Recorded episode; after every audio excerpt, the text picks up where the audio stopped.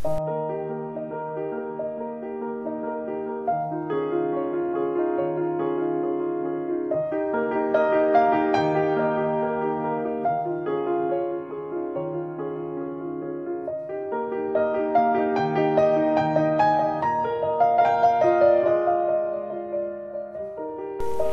Tuhan, selamat pagi umat-umat yang dikasih Tuhan. Pagi hari ini kita akan merenungkan kembali bagian firman Allah dalam Ibrani pasal yang ke-7 ayat yang ke-26 sampai pasal yang ke-8 ayat yang ke-4.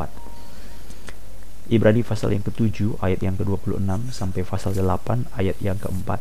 Demikianlah firman Tuhan.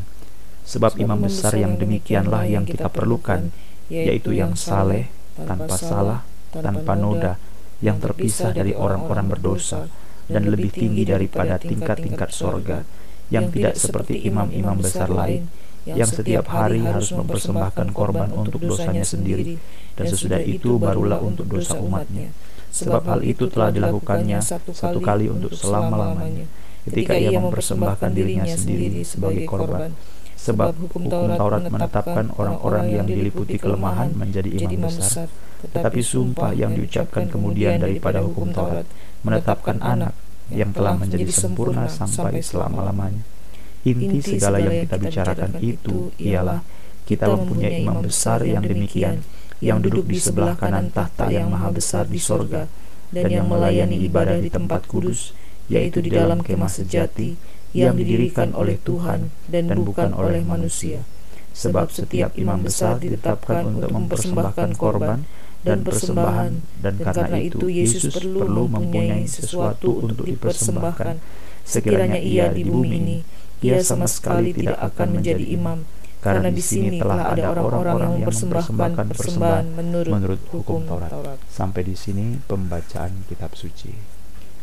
Umat-umat yang dikasih Tuhan, hari ini kita akan melihat bahwa apa yang Allah kerjakan untuk menetapkan suatu sistem keimamatan dari imamat Lewi menjadi imamat Melkisedek.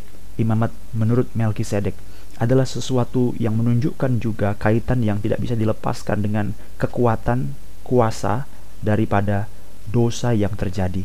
Jadi ini bukan merupakan sesuatu hal yang dirancang dengan tiba-tiba atau perubahan rencana karena adanya kegagalan, bukan. Karena memang sebelum imamat Lewi pun imamat menurut peraturan Melkisedek itu sudah ada sebelumnya. Jadi sebagaimana kita sudah bicarakan berulang kali bahwa Melkisedek muncul kejadian pasal 14 itu adalah dalam era dalam masa Abraham sebelum imamat Lewi ada. Imamat Lewi itu ada baru dalam hukum Taurat. Tetapi maksud daripada semua ini adalah kita bisa melihat bagaimana Allah memang sangat rindu bukan hanya ingin bersama dengan umat-umatnya, jadi dia selalu ingin bersama dengan umatnya, Immanuel, Allah berserta dengan kita. Amin. Demikian adanya. Tetapi ada aspek lain juga yang bisa kita tambahkan, yaitu di sinilah kita bisa melihat bagaimana cara Allah dengan hikmat bijaksananya, dengan kasihnya yang luas, dia mengerti betapa dahsyatnya, betapa mengerikannya kuasa dosa, dan itu sebabnya mematahkan kuasa dosa adalah mematahkan dengan suatu sistem yang sangat kuat dan bersifat sesuatu hal yang tidak mungkin dapat dilakukan oleh manusia. Tidak bisa. Itulah sebabnya Alkitab mengatakan dalam Ibrani pasal yang ke-7 ayat yang ke-16 bahwa kita sedang mengerjakan sesuatu atau dipaparkan dengan suatu konsep imam berdasarkan hidup yang tidak dapat binasa. Kenapa perlu hidup tidak dapat binasa? Karena dosa itu sifatnya adalah sesuatu yang akan generatif. Jadi dia akan turun temurun, turun temurun, turun temurun dan demikianlah adanya.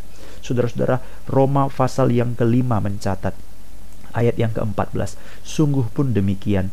Roma 5:14. Maut telah berkuasa dari zaman Adam sampai kepada zaman Musa juga atas mereka yang tidak berbuat dosa dengan cara yang sama seperti yang telah dibuat Adam. Jadi kita bisa melihat betapa mengerikannya kuasa dosa. Dosa tidak bisa dihentikan hanya dengan kematian seseorang, tetapi dosa tetap eksis, dosa tetap ada dan dia sedang terus berkuasa. Itulah sebabnya orang itu perlu disucikan. Orang itu perlu disucikan. Karena kematian itu sendiri adalah efek daripada dosa. Dan pada waktu orang itu mati, dia tetap akan dihakimi berdasarkan dosa-dosa dan kebenaran yang dia miliki. Itu sebabnya kita tidak bisa mengatakan bahwa setelah mati habis perkara. Tidak bisa. Jadi Alkitab mengatakan kalimat ini dengan jelas. Itu sebabnya karena dosa itu telah berkuasa dari zaman Adam. Maut telah berkuasa dari zaman Adam sampai kepada zaman Musa jadi kita walaupun adalah orang yang mengatakan bahwa saya kan tidak melakukan perbuatan yang sama dengan Adam. Tidak, tetapi Alkitab mengatakan no, bukan. Kita memang melakukan perbuatan yang tidak persis, tidak serupa dengan dia, tetapi oleh pelanggaran satu orang, maka semua orang beroleh penghukuman. Oleh pelanggaran satu orang, maka semua orang beroleh penghukuman. Nah, itulah sebabnya hukum-hukum ini adalah hukum yang harus kita ketahui, kita pahami. Sehingga dengan demikian, karena betapa besarnya kuasa daripada dosa ini, maka diperlukan lagi sesuatu model imam yang dapat memutus mata rantai, dapat membereskan segala pekerjaan-pekerjaan kefasikan ini dengan tuntas dan sempurna. Nah, bagaimana? Harus Yesus. Tidak bisa imam manusia. Tidak bisa. Ayat yang ke-27 Alkitab berkata bahwa imam besar lain harus mempersembahkan korban untuk dosanya sendiri. Sesudah itu barulah dosa umatnya. Jadi setiap dia datang, dia harus deal with himself. Dia harus bereskan dulu dirinya sendiri. Kenapa dirimu nggak beres-beres? Jadi setiap kamu korban dirimu sendiri, setiap kamu korban dirimu sendiri. Jadi korbannya berulang-ulang dan dirinya sendiri dibereskan juga berulang-ulang. Itulah menunjukkan bahwa pelanggaran manusia adalah pelanggaran yang terus menerus terus menerus terus menerus terus menerus. Saudara-saudara yang dikasih Tuhan ini merupakan satu hal yang harus kita waspada sekali. Karena dosa itu sifatnya itu yang saya sebut tadi namanya generatif. Alkitab mengatakan suatu sistem yang menurun dari Adam itu memang ya terus menjalar, terus ada, terus terjadi saudara-saudara. Itu tidak bisa kita nafikan atau kita sisihkan dan kita berkata ah itu semua tidak beres itu semua tidak betul. Tidak tidak tidak bukan bukan bukan. Inilah yang disebut dengan bagaimana Allah mengatur segala sesuatu untuk membereskan kuasa dosa. Sebagai contoh yang nyata, kalau kita baca dalam 2 Timotius pasal yang kedua, 2 Timotius pasal yang kedua ayat 16 dan ayat 17. 2 Timotius 2, 16, 17 ini contoh saja saudara. Hindarilah omongan yang kosong dan yang tidak suci ini hanya bicara loh. Ini hanya ngomong loh. Jadi belum perbuatan ya. Belum belum belum curi belum belum korupsi belum bunuh belum zina belum macam-macam. Belum. Ini bukan hanya bicara saja. Hindarilah omongan yang kosong omongan yang tak suci yang hanya menambah kefasikan. Nah ayat 17 perkataan mereka menjalar seperti penyakit kanker jadi Alkitab mengatakan dosa itu bukan hanya sifatnya generatif dalam pengertian nanti itu adalah suatu hal yang memang turun temurun, turun temurun, turun temurun. Karena maut itu sudah ada dari zaman Adam sampai Musa sampai sekarang dan kuasa dosa itu terus terjadi. Oleh karena pelanggaran satu orang maka semua orang juga ada dalam penghukuman. Tetapi Alkitab mengatakan dosa itu juga menjalar sehingga dosa itu akan terus semakin parah, semakin parah, semakin parah. Itulah sebabnya kita berhadapan dengan satu hal yang tidak mudah, saudara-saudara. Alkitab mengatakan ini harus dimatikan. Galatia pasal yang kelima 24 Barang siapa yang menjadi milik Kristus Ia menyalibkan keinginan daging dan hawa nafsu duniawi Jadi itu harus dimatikan Karena sifat dosa itu bukan hanya generatif Tapi dia sifatnya juga menjalar Jadi kalau ada sesuatu dalam diri saudara Kalau itu tidak dibereskan Itu akan terus menerus menjalar makin besar Makin besar, makin besar. Itulah sebabnya Alkitab mengatakan Siapa imam besar yang kita perlukan? Maka imam besar yang kita perlukan adalah imam besar yang saleh ayat 26 imam besar yang tanpa salah. Imam besar yang tanpa noda.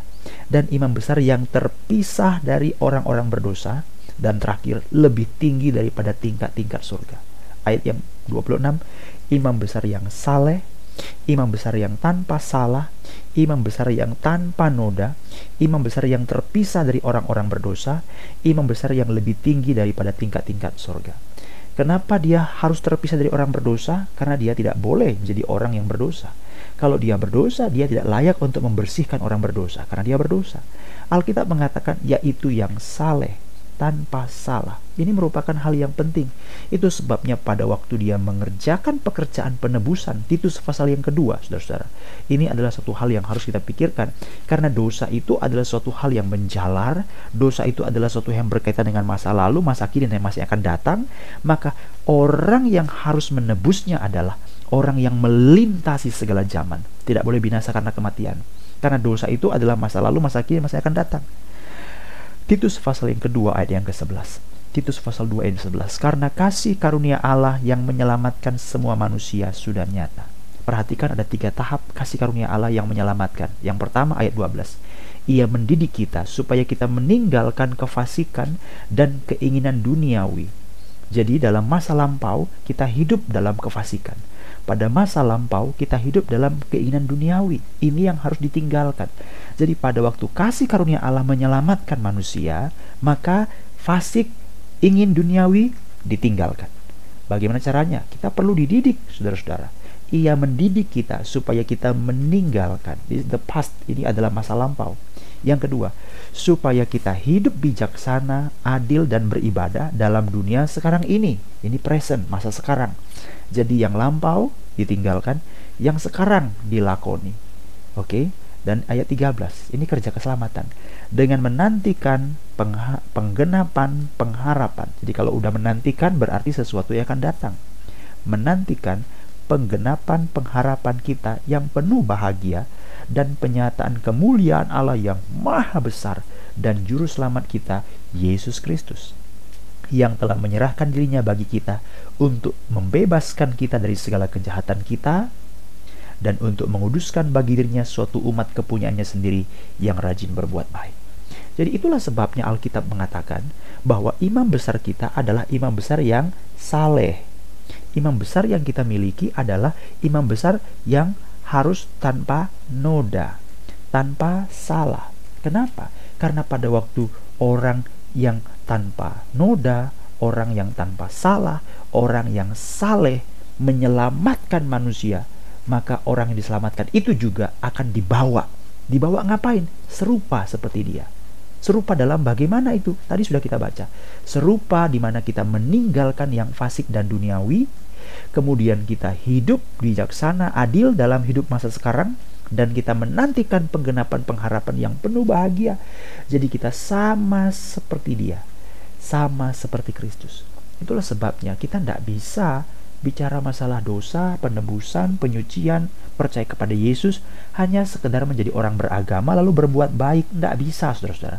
Seluruh kehidupan kita harus disucikan sehingga kita menjadi orang yang tanpa salah, tanpa noda, tanpa celah, saleh. Kita terpisah dari orang-orang berdosa sampai akhirnya kita masuk ke dalam tempat yang mulia, yaitu apa? Surga. Nah, itulah yang terjadi. Jadi level-level ini adalah level yang sementara dibicarakan Alkitab. Maka kalau kita baca dalam pasal 8 ayat 1, inti segala yang kita bicarakan ini adalah kita mempunyai imam besar yang duduk di sebelah kanan tahta yang maha besar di sorga dan melayani ibadah di tempat kudus yaitu di kemah sejati yang didirikan oleh Tuhan dan bukan manusia. Saudara perhatikan dalam ayat yang kedua, itu digabungkan dalam ayat yang kelima pelayanan mereka adalah gambaran dan bayangan dari apa yang di sorga. Jadi saudara boleh bayangkan, kita sementara disiapkan untuk sorga. Dan kita sementara melakukan apa yang di dunia ini, itu adalah suatu gambaran yang di sorga. Jadi apa yang terjadi, ini merupakan apa yang difirmankan Tuhan kepada Musa. Keluaran pasal 25 ayat 40. Keluaran pasal 25 ayat 40. Ingatlah bahwa engkau membuat semuanya ini menurut contoh yang kutunjukkan kepadamu di atas gunung ini. Jadi apa yang terjadi di sana itu sementara adalah gambaran yang kita buat di bumi ini, yang dibuat Allah di bumi ini. Jadi waktu Allah menetapkan ada tempat suci, ada tempat maha suci, ada tempat bakaran, ada penyucian, ada pembasuhan, ada pembersihan, segala sesuatu imam besar masuk itu semuanya adalah cara Allah untuk menunjukkan, menggambarkan sesuatu yang terjadi di sono, di mana? Di sorga sana. Dan itulah yang kita tuju. dan itulah tempat yang sedang dipersiapkan bagi kita dan kita dipersiapkan untuk tempat itu. Oleh sebab itu saudara-saudara dikasih Tuhan bicara masalah Tuhan Yesus Kristus sebagai imam besar kita. Ini bukan hanya sekedar masalah sistem, ini bukan hanya sekedar masalah aturan, tapi ini bicara masalah betapa Tuhan dengan penuh kasihnya ingin membebaskan kita dari kuasa dosa yang sangat mengerikan. Kuasa dosa itu tidak main-main, saudara-saudara Kuasa dosa itu perlu diselesaikan, dimatikan. Tidak ada yang bisa sanggup, hanya Kristus saja. Dan pada waktu Kristus melakukannya, dia melakukannya bukan saja melakukan sebagai suatu peringatan, dia bukan saja melakukan sebagai suatu peristiwa, dia bukan saja melakukan sebagai peristiwa heroik atau pahlawan, tapi dia mengimpartasikannya kepada kita. Sehingga kita pun meninggalkan kefasikan, hidup adil bijaksana. Sambil menantikan pengharapan surga yang dipersiapkan bagi kita. Jadi semua ini gambaran imamat, semua ini gambaran imam. Itu sebabnya kamulah bangsa yang terpilih, imamat yang rajani. Inilah yang Allah kerjakan bagi kita. Maukah saudara hidup terus menerus disucikan oleh Tuhan? Maukah saudara hidup terus menerus dibersihkan oleh Tuhan, dibersihkan oleh firman-Nya, disucikan. Itu sebabnya Alkitab berkata, barang siapa yang menjadi milik Kristus, sesungguhnya ia telah menyalipkan hawa nafsu dan keinginan duniawi karena kita bukan diatur oleh daging, kita tidak dikuasai oleh kegelapan lagi, tapi kita hidup di taat kepada firman Allah. Biarlah Tuhan senantiasa tolong hidup kita.